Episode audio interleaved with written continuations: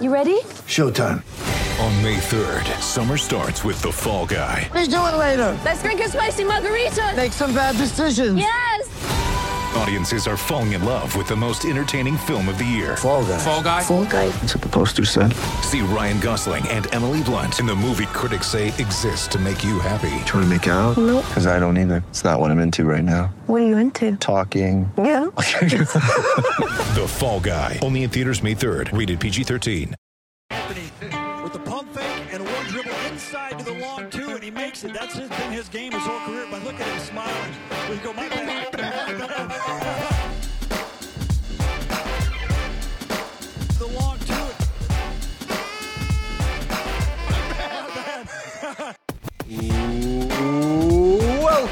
to another episode of The Long Two.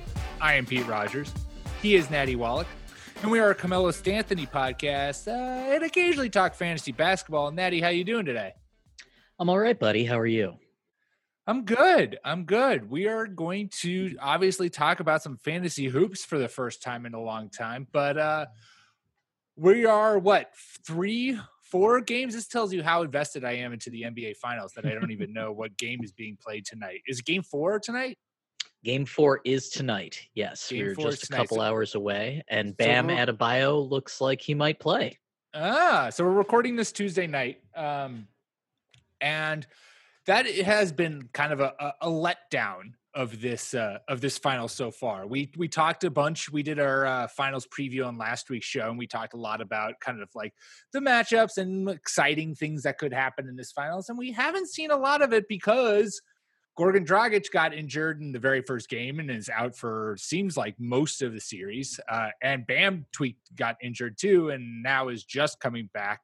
So it's been outside of Jimmy Buckets just deciding that you know he's going to drop 40 and, and will the Heat to a win. It hasn't been like uber competitive.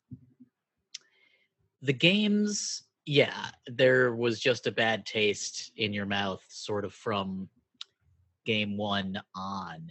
Um, game two, afterwards, everyone was just saying, well, you know, the Lakers are just huge, and this is the kind of team that LeBron wanted all defense, and their shots were falling when they needed them to, and yada, yada, yada. And then Jimmy Butler exposed, I don't think a team weakness, but sort of a mental weakness. Like they, I was sort of surprised. I was almost aghast actually that LeBron Aghast, you say? because this You is didn't- what you didn't like my pointing out of your fantastic vocabulary. Well, because the whole time while I was watching it happen, I was like, the one thing that people really didn't talk about for the finals preview is what happens if LeBron loses? Mm. And if the Lakers lose Mm. to an undermanned Heat squad, that's a catastrophe. That is that. That would put a, uh, a large blemish on the old uh, LeBron legacy that we w- that we all care so much about. And who knows what the real world ramifications would be? Like, would Anthony Davis be like, actually, after seeing some of the offseason moves, I don't really know if I need to stick around here. Like, I'll get my money no matter what. Um, there's like that is a worst case scenario. I also don't think it's going to happen. Um, but that's why I was aghast was because I couldn't believe LeBron was like letting this team like they should have put their foot on the Heat's neck. They should have been Oh like yeah, it should have been game set match. they're I mean, they honestly I would be up all night if I had been LeBron. Just like I can't fucking believe we let that Jimmy Butler played like a superstar, fact. And the Heat changed how they play. They put four shooters around a non-shooter, which FYI, everyone in the league, if you really want Russell Westbrook to be effective, that's what you should do. Um, and Kelly Olynyk, you know, shooting 40% from three. Uh, everybody played hard. The Lakers just had a lot of turnovers. None of their shooters shot very well. I mean, I don't Mhm. did Danny Green sink a field goal? I don't think he did. Um, and all the bad stuff that we had talked about in the finals preview, where like if people aren't hitting their shots, that happened to the Lakers, but combined with the fact that they just played with lethargy and not a lot of passion. Like Anthony Davis, what did he get? Five boards? Is that it? Yeah, that's And he he had foul trouble, but like, come on, that's yeah, that I I think it was Riley who said that you have to win with re- if you don't rebound, you're not going to win. And I mean, Rondo had eight boards in in Game Three, which is hysterical, and I'm pretty sure that was second on the Lakers. So while the game has changed in a lot of ways, it's come down to what are the it's come down to the thing that finals always seem to come down to, which is who are the stars? Are they playing well? And who's getting second chance buckets, you know? Yeah. Like cuz it's not like the Heat's I mean, both Herro and Duncan Robinson are shooting under 30% for the finals, I think, from 3. You know, Which is- they haven't w- w- right. We talked about that as just like that is a worst case scenario for the Heat. Like you need, especially, especially in this, we didn't even. I mean, we didn't even talk about these things when we knew Bam was going to miss significant time and Goran Yeah. Dragic was going to be out for the most of the entire series. Like we were saying that, like there is very little way the Heat seems like they're going to win this series if you know if suddenly Duncan Robinson and Tyler Herro just get cold. And what do you know? It's they just haven't it, they haven't quite been their you know Boston Celtics killer selves. I mean, Duncan Robinson wasn't actually even great during the Celtics, so Yeah, true. Um, he remains a source of gravity, though. Like people don't want to just leave him open. yes, Um, but I sort of am wondering whether, like, if you gave Spoelstra a choice, you get Dragic back 100% or you get Mhm. Bam back 100%, who he would choose in this series? Because I kind of feel like, even though AD didn't play well in game three, like, is he going to get shut down with Bam playing? right. It's almost as if like, do you want to go Dragic? If you were to pick one to come back, Dragic, so that you kind of have to make the Lakers play a, a small ball, you know, as opposed Right. to if you're playing with Bam, Bam's got to be on the court, obviously, and he should. I mean, like he is fantastic, and so, but then you're the emphasis now falls back on this kind of like big ball bullying, and unfortunately for the Heat, the Lakers are always going to have the advantage in that category because they have the best big man in the in the league right now. and you know like the heat didn't do as much zone or maybe any at all Uh, you know they changed things in game three for sure. They- Right. it felt like a completely different game. And you know i wonder if bam coming back maybe clogs things a bit for jimmy? Like the question is whether like if you took Dragic over bam that would mean that you always had either Dragic or jimmy out there you know to drive the offense which takes a lot of stress off some of the other dudes. Like Tyler Herro is he doesn't just he hasn't just been playing ag- above what we thought he was. He's had to. You know, like they the Heat aren't here without him playing above his level. And I like I don't know if you put Bam back out there is he really going to like is he going to get hurt right away again if you put him up against Dwight Howard and Kuzma and AD? Yeah, Like if you take him off the bench and he doesn't have to go against as many of the big guys, maybe that's better. But it also seemed like Olynyk like opened things up, you know? Like he Kelly O, well. man, Kelly Totally. O. Yeah, like all these, you know, shooting centers that Boston has had over the years seem like they're actually pretty effective guys. Um, especially in a finals where it seems like perimeter players are grabbing more of the rebounds than ever Right. before. So, I mean, I, I still feel like the Lakers are going to win the series, don't you? I would be it would be pretty shocking to me if the Lakers did not win the series. And I think obviously we'll know a lot more once, you know, game 4 happens. Like it could be very it could all this speculation could be for not when, you know, the Lakers come out and just wallop the Heat in game 4 and it's a 3-1 series and you're like, all right, the Heat played their best card in game 3 and, you know, they're they're not done. like if Bam comes back and he's awesome, just you Yeah, but know, Bam's got to be like otherworldly, don't you think? Sure, totally, just like Jimmy was in Game Right. Three. Like that, but just- that's what you need. Just like Tyler Herro, you know, like Right, you you right. need star nights from all of these dudes. Um, it would be nice. it would be really nice if Duncan Robinson like sunk some of those shots. Just Um, suddenly becomes unconscious from downtown.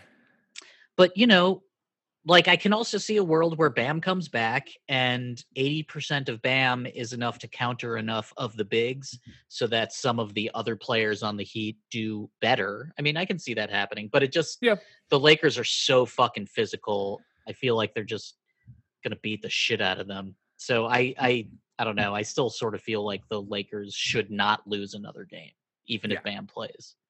I would I would agree to that. Um, well, since the NBA finals seem pretty wrapped up, who knows? Could be a 2-2 series by the time you guys are listening to this, and you'd be like, wrapped up. You guys are idiots. It's a tie season. or a tie And that would be great. That's what I'm hoping for. great. I would love want- to see another awesome Heat game We want because that's crazy. Oh yeah. Yeah. Yeah. Uh, but we're going to look to the 2021 fantasy season and start getting prepared for it because it has been forever, Natty, since it feels like we have had actual, you know, roto fantasy relevant basketball being played because mm, unless you played DFS, you weren't really playing during the bubble. Um, so we're going to talk about some guys who used the bubble to their fullest advantage and uh, and really boosted their their 2021 value uh, in the bubble. And I'll start us off talking about, and this is not not going to shock anyone. I don't feel like any of these names we're going to talk about are really going to shock anyone. But we'll talk about Tyler Herro because he seems like the poster boy for this.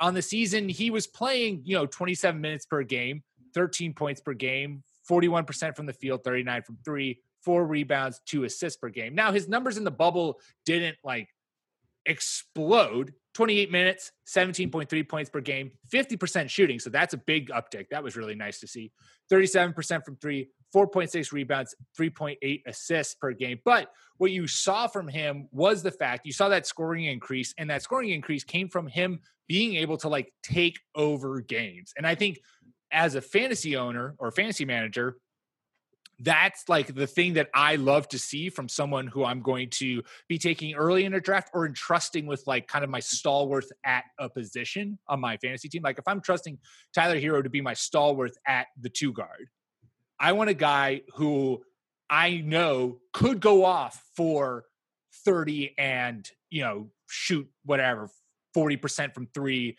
and grab six boards and dish out five assists. Like that game is in Tyler Herro. We saw it both in the bubble and obviously through the playoffs. He was money against the Celtics.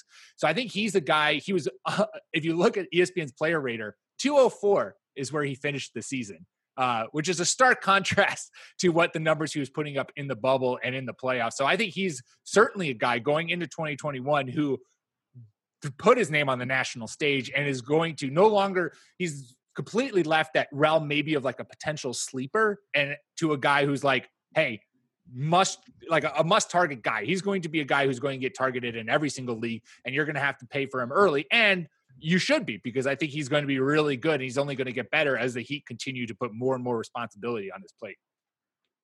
He was overshadowed during the regular season by Duncan Go Blue Robinson. Uh, Duncan ended up in the top 80, I believe, in fantasy value. I mean, like right around the top 75, depending on your league.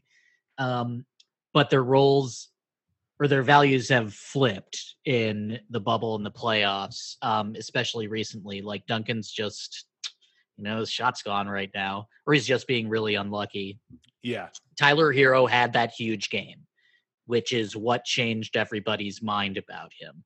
But I think sort of the most important thing that I've seen from him is the passing. The assists, I think, are what please me the most because, like, the odds of Tyler Herro being a 27 points per game player next year are, you know, not nil, but close to it. Um, 15 to 20 points, I think, per game is what you're hoping for. Maybe 23 if everything goes right, but that will also diminish some of the other players' roles. Like the more Tyler Herro goes up, I think the more Duncan Robinson will go down, if that makes sense. totally. But well, and the thing, oh, it's the ball handling and the dimes. Like I think Yeah. that's like we know he, can, he we know he can shoot. We know he and Yeah. Duncan Robinson can shoot. The boards are nice too, but it's it's the fact that Herro is making those passes in the playoffs. You know when defense is at its height and that's occurring. So I'm I'm with you. I think like five dimes per game next year should be, you know, maybe the floor for expectations for assists. The thing I also really like, and and this is I like that you pointed this out, is that Duncan Robinson. We now he is cold from downtown, right? He Yeah. during the season had 9.4 free field goals, 8.3 three point attempts. So like Yeah. Duncan Robinson, you are buying on he can shoot th- the three at a at lights out level, but if he gets cold, he doesn't have another way to score, right? He's not driving, he's not scoring in the paint. He's not being asked to. Also, you know, like maybe he true. can do those things, but it's like he, he knows That's his not job. his role That's right now. One, right. totally. Whereas Tyler And- Herro in the bubble, 17 points per game, 50% from the from the field goal uh in during the season, 11 field goal attempts per game, five threes per game. So like I love the fact that Tyler Herro can score in a multitude of ways while getting you those assists, those boards that we talked about and his role being increasing. I just feel like he has a he's shown to have a very stable and high floor, which I I love going forward. For sure. And depending on how the Heat want to develop their team, you know, maybe he's the secondary ball handler. Like we- there's so much we don't know going into next season, obviously. But um he looks fantastic. The shots aren't falling, but again, this is going up against, you know, what should be the best defense, like the Celtics. That's Right. that's a tough assignment no matter what, no matter who you are, especially when you have a seven game series to scheme for. And so I'm not holding their cold shooting against them so much. And I don't think the nation is either. Like everyone's No. just sort of like, yeah, you know, it's tough scoring against these guys. But where, uh, but like Danny Green and, um, and the Lakers, you know, quote unquote shooters, that's more like they're old, they're injured, they're not getting it done. Like we're, I don't think blame is the word, but we're counting it more against them than I think Well, we it's are also against like- Herro and Robinson. Totally. And it's it's an age thing, like you said, and it's also like Danny Green was brought in for that express purpose. You know oh, what I mean? totally. Herro and Robinson haven't been here before. Danny Green's been to how many finals? Right. And Danny Green is like, you are on the Lakers to play defense and shoot threes. And if you can't shoot threes, then it's like, uh, what are we doing here? I it- he he's injured. I mean, I think Yeah. he's mentioned that he's like nicked up and bruised, but I sort of feel like it's more. I mean, his numbers in the playoffs just are not good. Um, but you know, that's sort of the name of the game with all of the guard. Like all of the perimeter players that aren't wings are sort of having up and down games.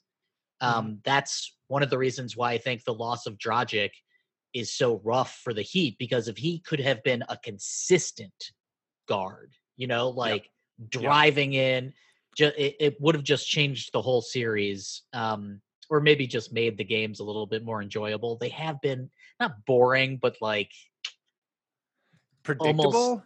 Is that, yeah, Yeah. like game three, I did think that the Lakers were going to end up winning through three quarters, but then it just sort of became apparent like, oh, no, this is the Heat's game. The Lakers don't care. Uh, all right. Who's you got? Who's a guy that you are, uh, that you think really helped his 20, 2021 value in the, in the bubble? Well, as you said, this was tough because a bunch of these guys are already in the top 100 or top 25, top 125. I mean, Herro is a top 125 pick for sure, and he Oh, didn't yeah. end up in the top 125. Um, excuse me. I'm going to go back a few rounds to Donovan Mitchell. Don, Don. Mitch. Oh my he- goodness. Like, remember those motherfucking early rounds where he and let's just talk about Jamal Murray too. It's it's those two. Both of those Okay. guys were Just top combine them as one. 75. B- because like the story their stories of the Is the playoffs were against each other. Yeah. Um they looked so sensational. Just so sens they looked like they could carry teams when everybody else is cold. They looked like they could score 40 or 50 points when Yep. they needed to. Yep. They looked like young versions of Dame, is what I thought Woo. when I wanted to talk about this. Because Jamal Murray, especially, man. Good God. dude because like they had to change their shots too you know sometimes their their these step backs when they're in the paint and it just doesn't seem like they could possibly get anything done and then this high ass jump oh shot Oh that just God. arcs over everybody or just getting contact i mean they just played both so so beautifully especially because some of their players or some of their teammates in some of those games just didn't show up and they willed teams to wins so i think both of those players are going to be top 50 in the next draft and I mean top 25 maybe at the end of the season if everything goes right.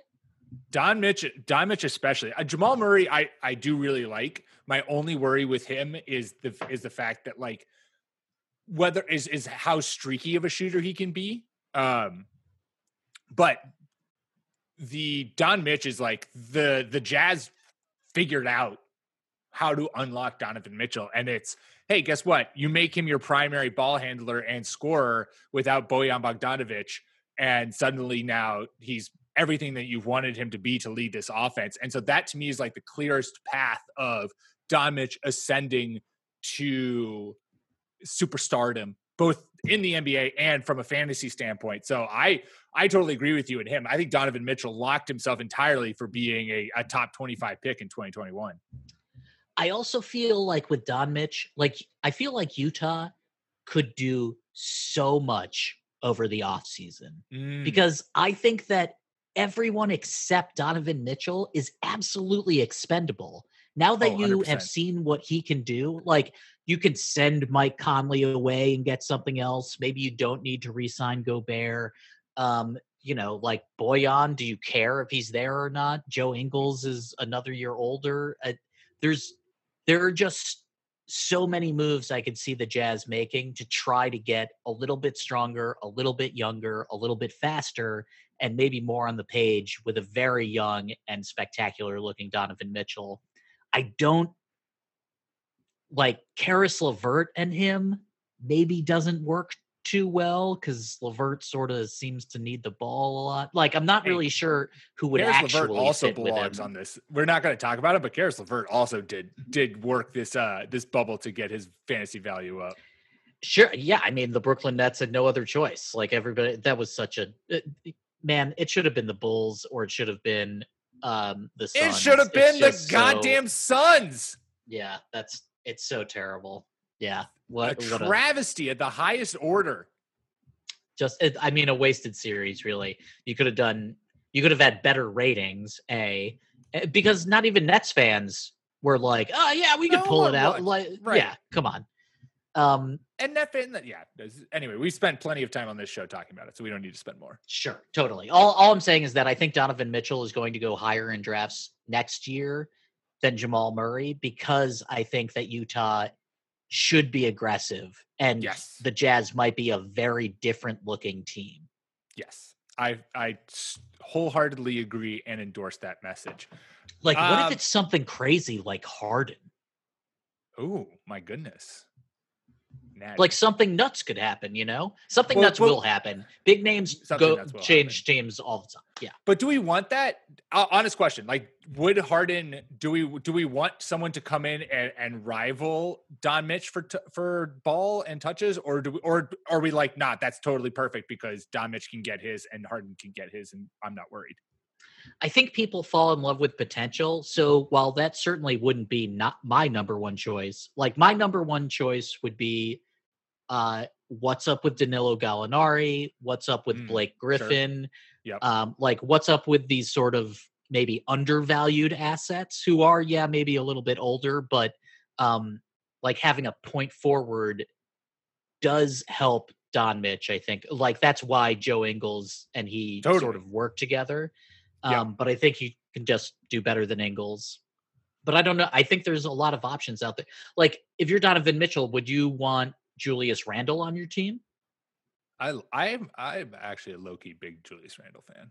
I think he's an effective player for what you ask him to do. Um, you know, like Domantas Sabonis, Don't hate it. something, whatever. We're I mean, the Pacers seem we'll the Pacers seems like they are on a uh, on a full rebuild. But if the, if the fucking Jazz get Victor Oladipo, I'm Oh in love with that team. God, I'm in love You would explode with happiness. team. I holy fucking shit. Or how about something like would you like CP3 with Don Mitch? I don't hate that, Then Plus CP3 CP3 is a jazz player again, which would be funny. which would be funny. And CP3 then gets to gets to indoctrinate Don Mitch in all of the uh, best practices for flopping and and etc. Like I just sort of feel that Donovan Mitchell's postseason and bubble sort of showed that he can play with a bunch of different types of players. And even when you lose a weapon like Bojan, which we thought was Right. going to be devastating, he can rise to the occasion. I was so impressed. Yeah. Nope. He he certainly belongs to be here and and will and will a hundred percent deserve all of the fantasy accolades that he has earned himself and will garner uh in the uh 2021 season. So actually you talked about Jamal Murray, one of the guys who I think also really stood out and made a name for himself on the uh, Nuggets, not Jamal Murray, but Ruddy mate Michael Porter Jr., who had a Mhm. negative player rating for Yeah. 2020, which you just love to see. A true Cinderella story there. Uh, even though I don't want to heap too much praise on Michael Porter Jr., since uh, maybe we should learn that mm, vaccines are actually pretty good. But what am I saying? Uh, hey, Kyrie doesn't believe in, you know, Ky- the fact that the fact that Kyrie is already like dismantling Steve Nash before they've even had a practice brings so much joy to my life. like that makes me think that the that he and and Durant like actually didn't okay it. Like I have no idea what's going on with that. That is so. It might just be Kyrie being chaos, grim dark master. You know, like I All right, am so I want my foot down. we're on we're on this subject, and I want to and I want to quickly just say it. Uh, I would like to officially retire the nickname Joker for Nikola Jokic because on his basketball reference page, he's one of his nicknames is Big Honey, which is just such a better name for him. Yuck.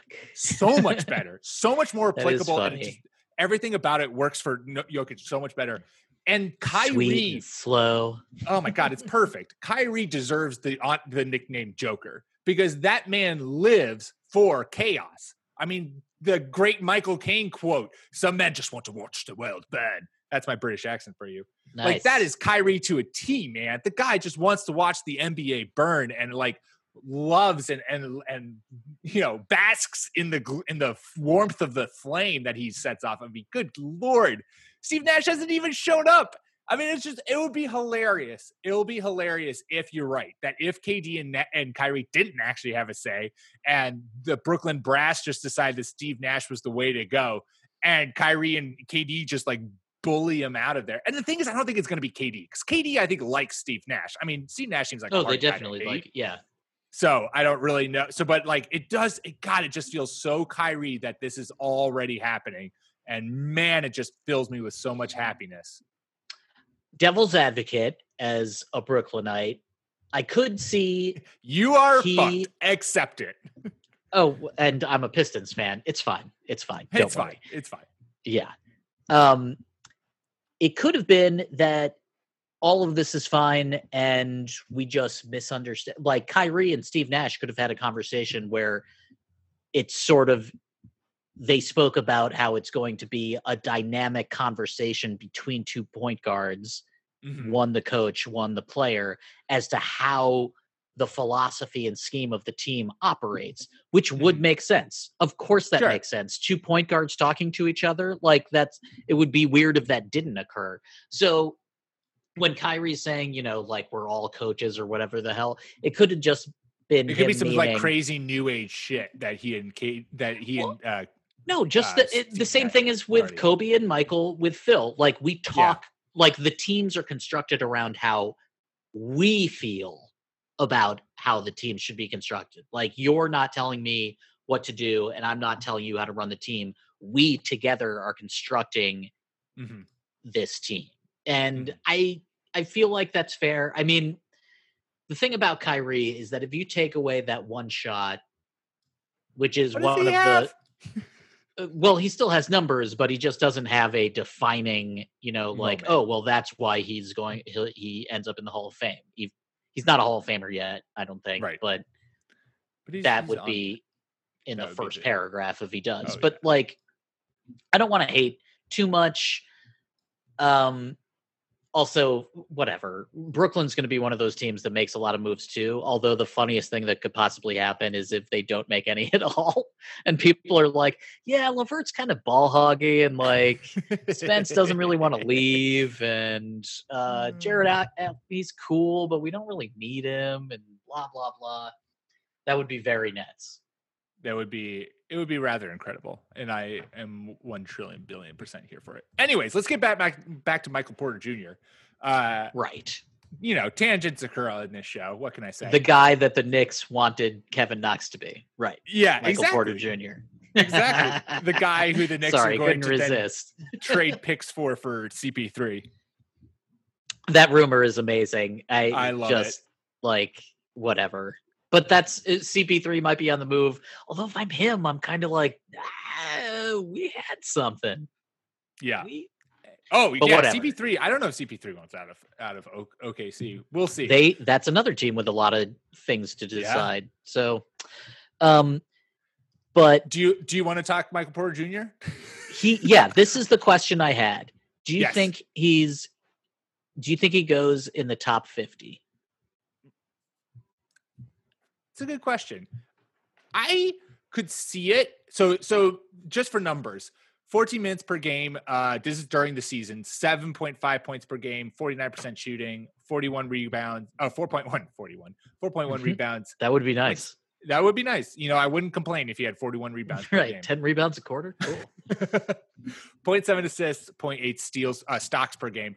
And then in the bubble, obviously, we saw him like fully blossom 33 minutes per game, 22 points, 55% shooting, 8.6 Mm. rebounds, 1.6 assists, two stocks, explosive part of their offense, finally healthy. Uh, dude got just- banged around and got back up Got like back i up, think some of those injury concerns are we can sort Yep. of put those a little bit in the past he locked himself into a reliable start, like starting minutes, I think, for for 2021. Uh, which he demanded the nuggets change like they're like he complained about like we're just not doing enough to score it, that was incredible good for him So good for yes. So you if you look at like if you look at players who finished in E ESPN's top 50 player rater, there are some names there that like I think he certainly would be drafted over. Now that being said, I don't tra- I don't take ESPN's player rater as like their top, you know, you don't take that as like the top 50 players. But like Dennis Schroeder right It's 50 over is 50 overall. I take Michael Porter Jr. over Dennis Schroeder in a heartbeat. Um, sure so I think I think he could be. I think he would. That's that's a good. That's a good over under because that feels like the number where he where he's kind of flirting with it. Um, and if I look at, so I'm looking right now, Fantasy Pros expert uh, rankings around 50. You've got. So this is from 40. We'll go from 45 to 55. okay John Collins, CJ McCollum, Zion, Bledsoe, Whiteside, VanVleet, Conley, Ball, Morant, Bryant, Valanciunas, LeVert. i mean i would take him before i would take him like fourth in that list right Wh- Yeah. who was the third name Uh, John Collins, McCollum, Zion. yeah i think i'd take him after zion like that's I would take, yeah, also over. i would over take Bledsoe. zion and cj over john collins but Yeah. Well, that's just because out. Zion and CJ are way cool. Yeah, way cool. But yes, I, I, mean, 50 Michael I- Porter I- Jr. is also super young, and Yeah. like in a dynasty league, he's one of Oh the hottest commodities. Yes, yes, yeah, and I just I think he I think he is he has arrived. He has been what we expected, what we thought he would be out of the draft. That injuries prevented, but now injuries are no longer seemingly a factor. So I think at top fifty, I think he is going to be uh, a fantasy stud in 2021. Uh, Natty, before we get to your other guys, let us take a quick advertisement hiatus.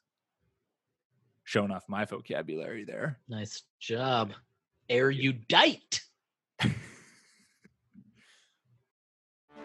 Get ready for the greatest roast of all time the Roast of Tom Brady, a Netflix live event happening May 5th.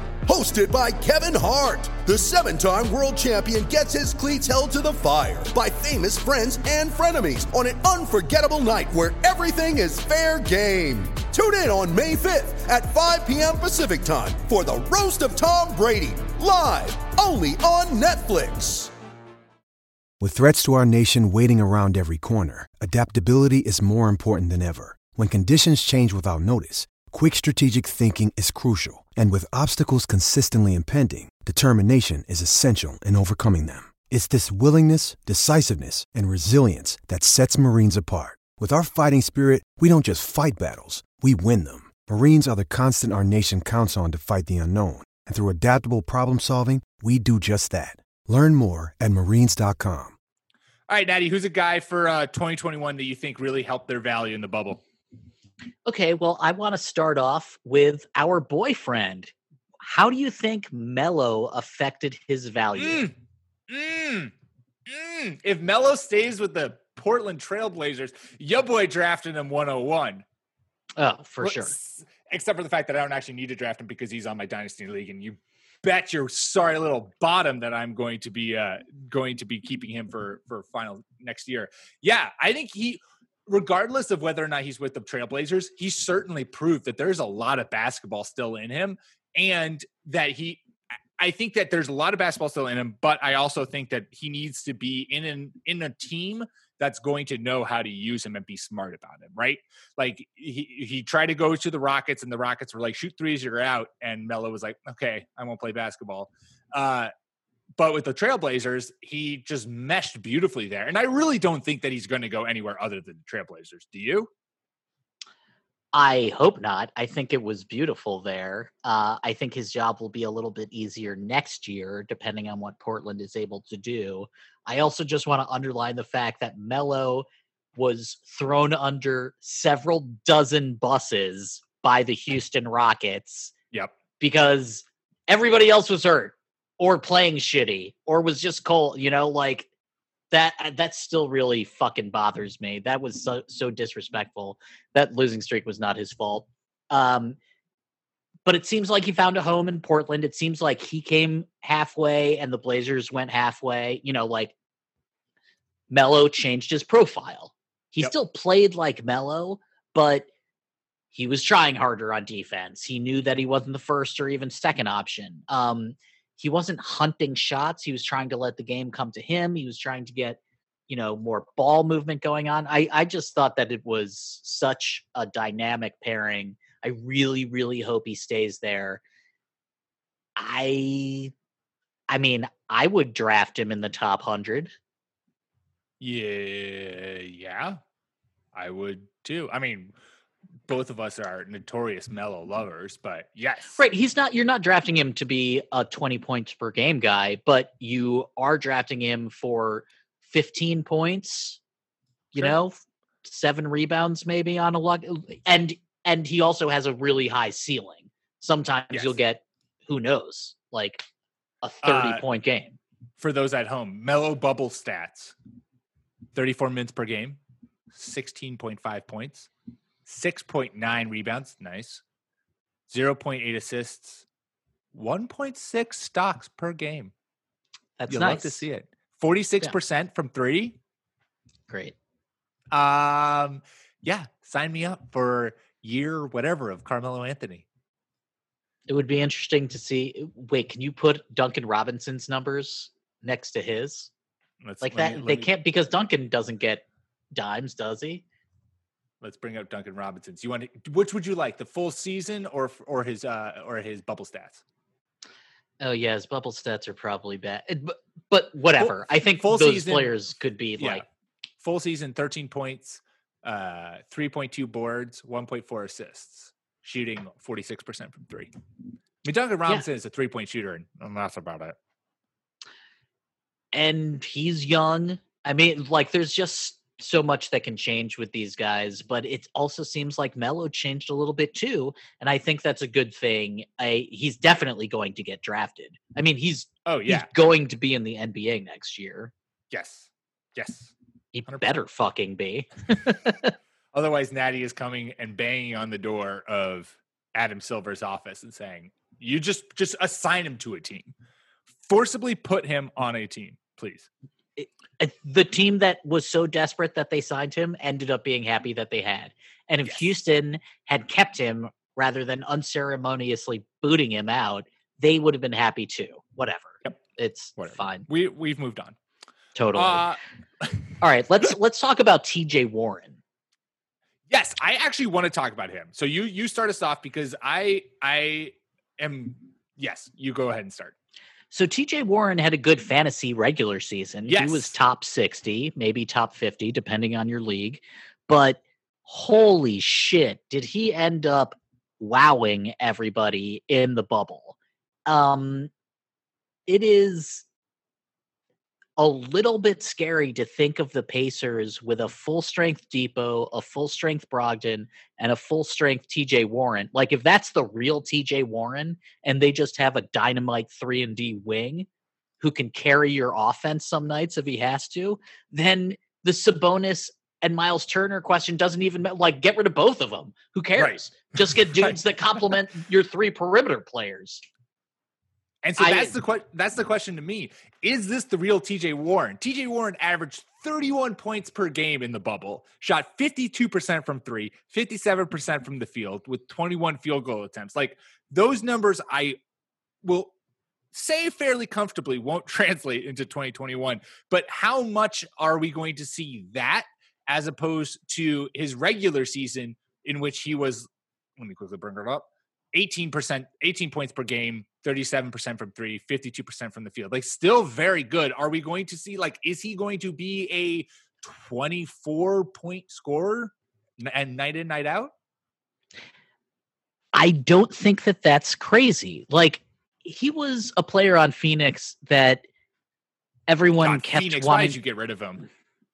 because they just you know sometimes players just don't click with the rest of your personnel you know like you Fair. but having said that in phoenix for his for he shot less than 30% from 3 two seasons in a row then in 2018-19 he's back above 40 but like that's that's a little tough um and then he got injured uh, there's I think that there are reasons. I don't think they're good ones, but I think there are reasons.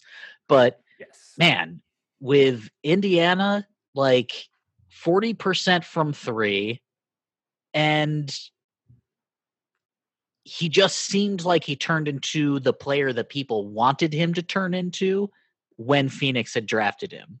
Like he sort of slowly, quietly built up his resume, even though it doesn't really show in the numbers, but he got better as a player.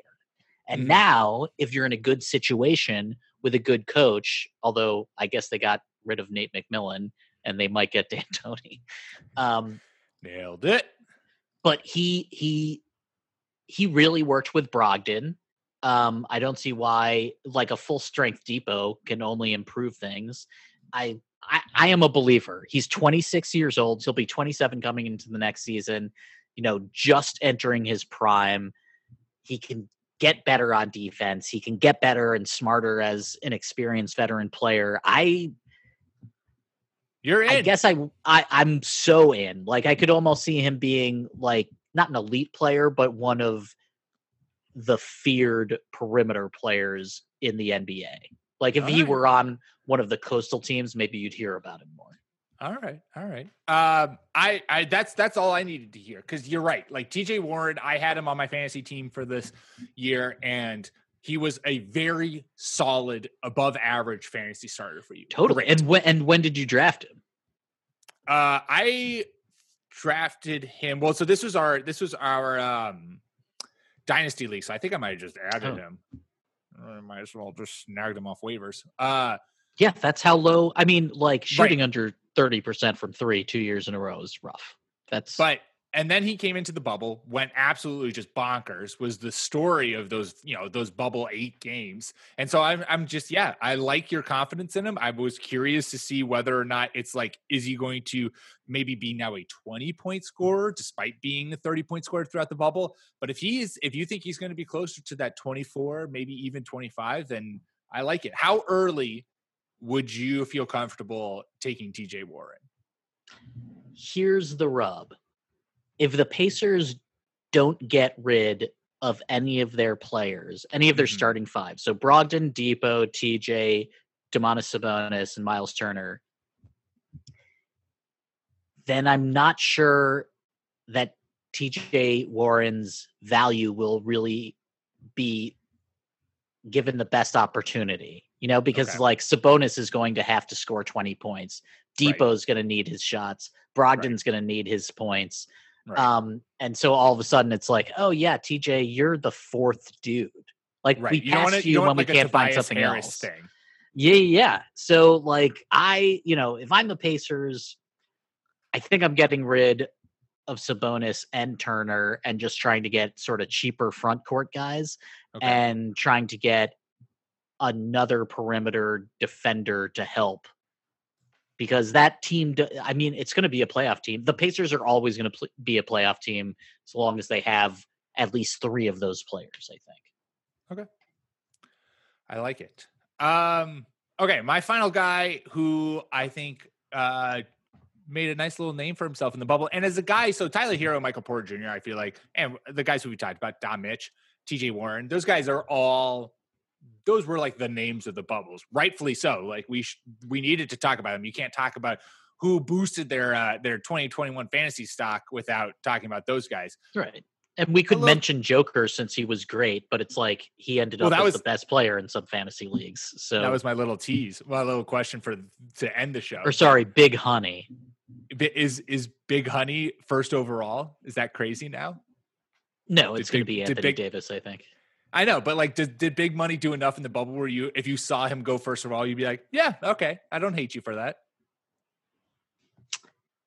I don't hate you for that, but I I guess I would I guess I would ask why you think that he's a safer bet than AD because like AD only has LeBron whereas Jokic has several other players that can, you know, have big nights and Totally. hopefully we'll have another one. So, I mean, we were just talking about Michael Porter Jr. and Jamal true. Murray. it's true.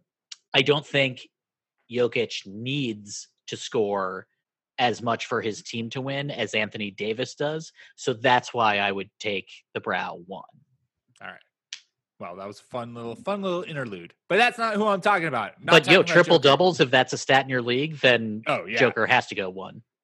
uh, guy who I'm talking about, who also, man, I I am just like connecting all of our little uh, all of our little loves, also on the Portland Trailblazers. Gary Trent. Gary, Trent, came in Jr. was an absolute fire in the bubble. Uh, I shot laughed fifty when you percent. told me this. Fifty percent from three. I mean, come on. How can we not talk about Gary Trent Jr.? Uh, Who doesn't remember that game? We we all watched it. Oh, incredible. 20, uh, 20.9 minutes per game, 8.5 points, 42% from three, uh, 1.7 rebounds, 1.0 assists. That was during the season in the bubble. 34 minutes, 16.9 points, 50% from three, 1.5 rebounds, and 1.4 assists. Almost had 8.5 attempts, three point attempts per game in the bubble. The thing that I also really like, though, is his defense was locked in. That was like what kind of Hmm. like what showed in the bubble. 1.5 stocks per game in the bubble. Love that. Yeah. Uh, and he's not going to shoot 50% in 2021, duh, unless he's just about to like blow all of our minds and preconceived notions about what an elite three point shooter looks like. But he is like, what do we say, Natty? What is what is our favorite kind of player in fantasy for us? It is a three point shooter who gets you defense. Like that is just money, and and I think that's what Gary Trent can be in 2021 as a guy who's likely not going to cost you all of that much. Uh, I think he will still be a top hundred player uh, in drafts, but like, but you could get he could give you upside that uh, will vastly outweigh what you had to uh, eventually draft him as. So I laughed when you said this was going to be one of your dudes on our Slack because I thought I had similar feelings about Gary Trent Jr. as I did about another Gary who is also a big ass fantasy boyfriend on this show, Golden He Gary. Golden Gary. Because Golden Gary ended up having a good bubble. He looked he ended up looking healthy. He ended up looking like he shook the rust off. He ended up Mhm. looking like cool, this is the guy from a couple years ago and maybe now the sky's the limit except you're on a team where you, they don't need that. So I'm sort of wondering with Gary Trent Jr., is he supposed to be on the Trailblazers? Like, could he be more useful and play more somewhere else? Is there I think there's I because mean, I- when you play behind CJ and Dame, you're just sort of Right. like waiting for them not to be able to score. right, Um, I certainly think that he could be more productive elsewhere. but if he fits there, then it's great. You know, like he looked like the answer to the Trailblazers' prayers for a couple of games. Like, oh Yep. shit, a perimeter player is playing defense. You know, like he really, really helped them. Uh, I don't know if it's sustainable. I he's six five, he's twenty one. You know, he's Oh, a dude Natty, that no, he's a second round pick. But here's the thing: it's tear me he- apart. but he showed it. You know, like he showed it. Mhm, Like, what else mhm. do you want? Like, maybe it was just a good three week stretch, but sometimes three week stretches are all you need to actually get a chance. He's an unheralded player. Portland was desperate. Maybe the context is the red flag, but a guy that can play defense for you who is young and maybe can develop his shot even more and play smarter and better. Like, you want efficient utility guys. It's sort of like baseball. You want dudes that can do a lot of things and not do any of them stupidly. Like That OG is- Anunoby, you know, like you want dudes, you want perimeter defenders who aren't going to fuck up your team. I know that seems crazy, but so many teams, you know, like No, it's you're you're hundred percent right, and it just shouldn't be. It shouldn't like come as a surprise to people that like that's how you build a good team. But and yet, people are shocked that that's how you build a good team. like Orlando hasn't had a real point guard in so long, and maybe Fultz is that guy, and that would be great. But it's like Fingers that's a crossed. really love- fixable love- problem that Orlando had Yeah. forever. And you're like, what's wrong with you? Like, there's point guards everywhere, and you know, Lonzo, he's try. a perimeter play. Dude, you can get like Darren Collison would have been better than most, and I think he was on the Magic for his whatever. There's some Maddie's teams just of- don't know how to do that. Maddie's words of wisdoms to teams: just fucking try. Dude, if we wanted to do an anti value, like, I mean, Jonathan Isaac would be at the top of the list, Oh, right? God, that sucks yeah. so That sucks Fucking so fucking hard. hard. There's so many players that aren't playing. Like, there's Oh, just so many players that aren't even playing, and it's it's really depressing to think about it. But whatever. I mean, yo, it for baseball, David Price opted out. Like, he'd be on a run to the World Series. But anyway, speaking of perimeter players that maybe fuck up their teams, like Lonzo Yes. doesn't need to be in New Orleans. Like that's a guy that should get traded. He's only going to get in the way because you're going to be concerned about his development too. So it's like I'd rather focus on Zion and the future MVP, Mr. Brandon Ingram, because that's just going to make it easier for the team to congeal around that. You know, Mhm. like Lonzo is expendable to me. I don't care about his defense and his developing shot, if that's even true. Um, take. but I do think that Gary Harris and Gary Trent Jr. and a bunch of like under 25 dudes who maybe needed a couple of years to learn the NBA because they only spent a few years in college and college is a different game.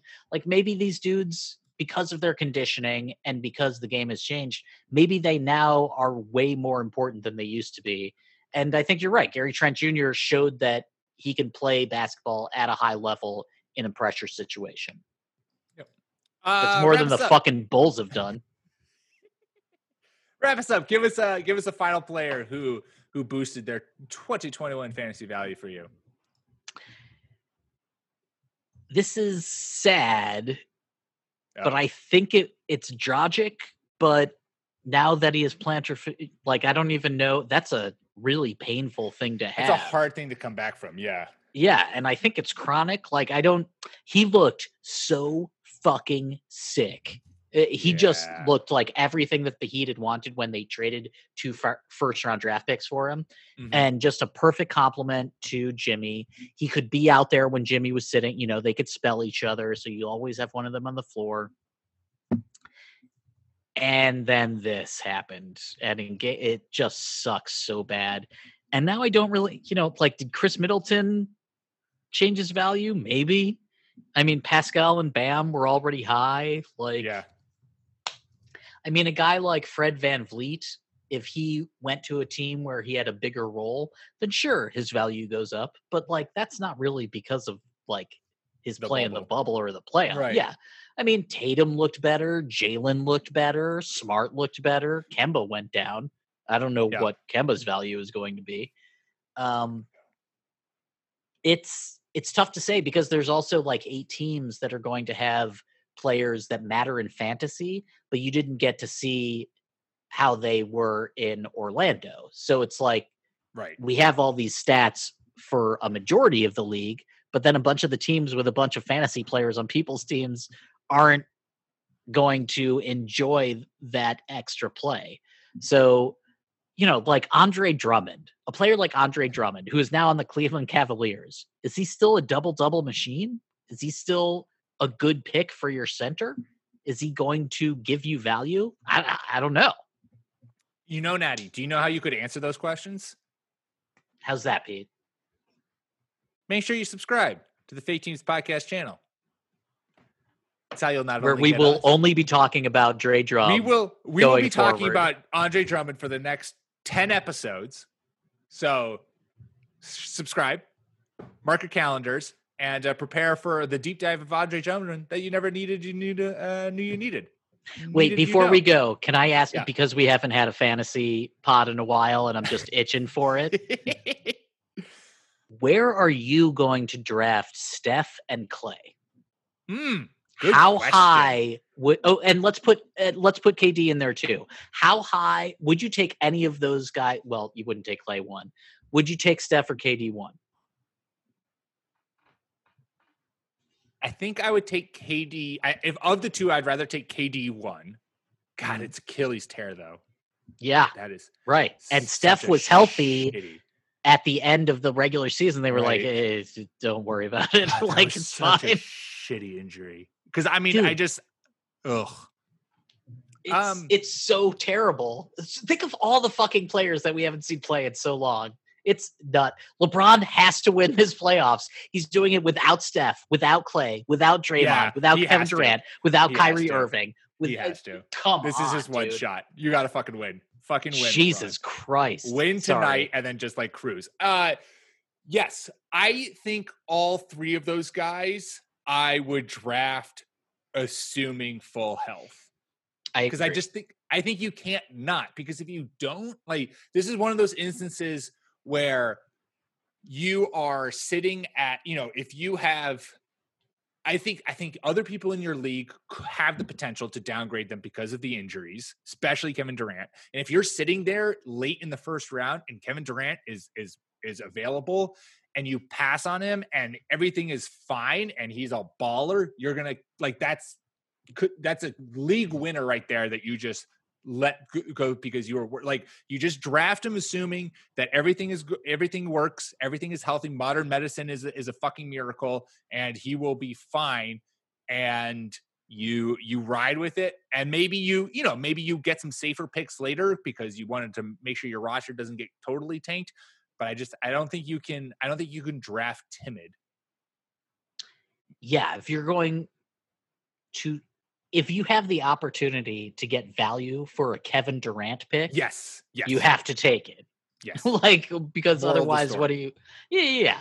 Uh, unless it's something you know like if you're a pelicans fan and you always have been and it's like well it's kevin durant and it's brandon ingram and it's zion Sure. then sh- yeah take your dude man no one's gonna hate you for It's that. fantasy. that's fine yeah absolutely also i could see ingram having a better year than kd um but there are just so many goddamn fucking players that are going john wall's coming back i don't know what his value is Now that guy, see, that's one that I would be worried about because John Wall, we haven't seen play in what's felt like a millennia.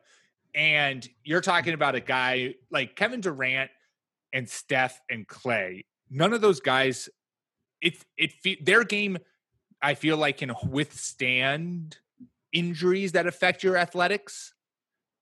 I don't know if John Wall, what John Wall's game looks like if he's not as explosive. Like, is this going to be a Derrick Rose thing where we have to like wait right five years before he kind of like figures it out again? Or, I mean, that being said, Russell Westbrook, like he he recovered fine. So I don't know. We'll see. Where would you draft uh, future Celtic Boogie Cousins? oh my God! Don't tempt me. If Top Boogie signed five? if Boogie Like signed number one Celtics, he would go. He would go one overall. God, I, I am I so love of- Boogie Cousins. I, I'm so curious to see a which teams are interested and b which teams he's interested in. Yeah, I Like if I'm Boogie, get me to Dallas as hard as you can. Mm. Just get me to Luka as hard as you fucking can. God, that would be so hot. Because like Oh what else? God. Where is there a better situation for like a youngish big to slowly come back? You know, like because you don't want to. Yeah, I mean, all the injuries for him, so you don't want to have to be dependent on as like a Joel Embiid number one option. yeah. Oh, let's talk about Doc Rivers and Philly real quick. What were your thoughts? Classic. Yeah, totally. I don't think you like you don't need to say anything. And now he's saying like, yeah, of course they work well together. And I know that's what I've been saying too, but like uh there it's like they're not the problem, it's everything else. It's the most. It's the most panic franchise move.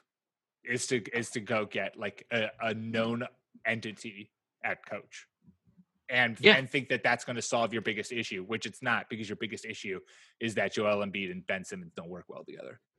Like I almost felt like they hired him not for his coaching, but because of his respect level. Totally. They're like, take us seriously. Take take our decision to have these two Yeah. guys out on the court at the same time seriously because Doc Rivers said to do it. Like, Doc no, is here, Rivers like just- he kept the Clippers afloat when the Right. Sterling thing was going on. You know, like he's worked with stars who didn't like each other before. He knows what's going on. He has, you know, success. He has a chip. I and I also sort of felt like on the positive side, the dude with the most three up three one losses is now the 76ers coach love it. and I sort of felt like that was simpatico, you know, like, Love it. and maybe that will end up with success. I hope it does. Give me all of it. All right. Make sure to subscribe to the Fake Teams podcast wherever you get your podcasts iTunes, Spotify, Stitcher. That is how you'll not only get us, but also our fantasy baseball and football podcast. Follow us on Twitter at the Long Two uh, Podcast. And uh, Natty, talk to you next week. Stay safe and healthy, buddy. Talk to you next week. Enjoy tonight's game. You too, my friend.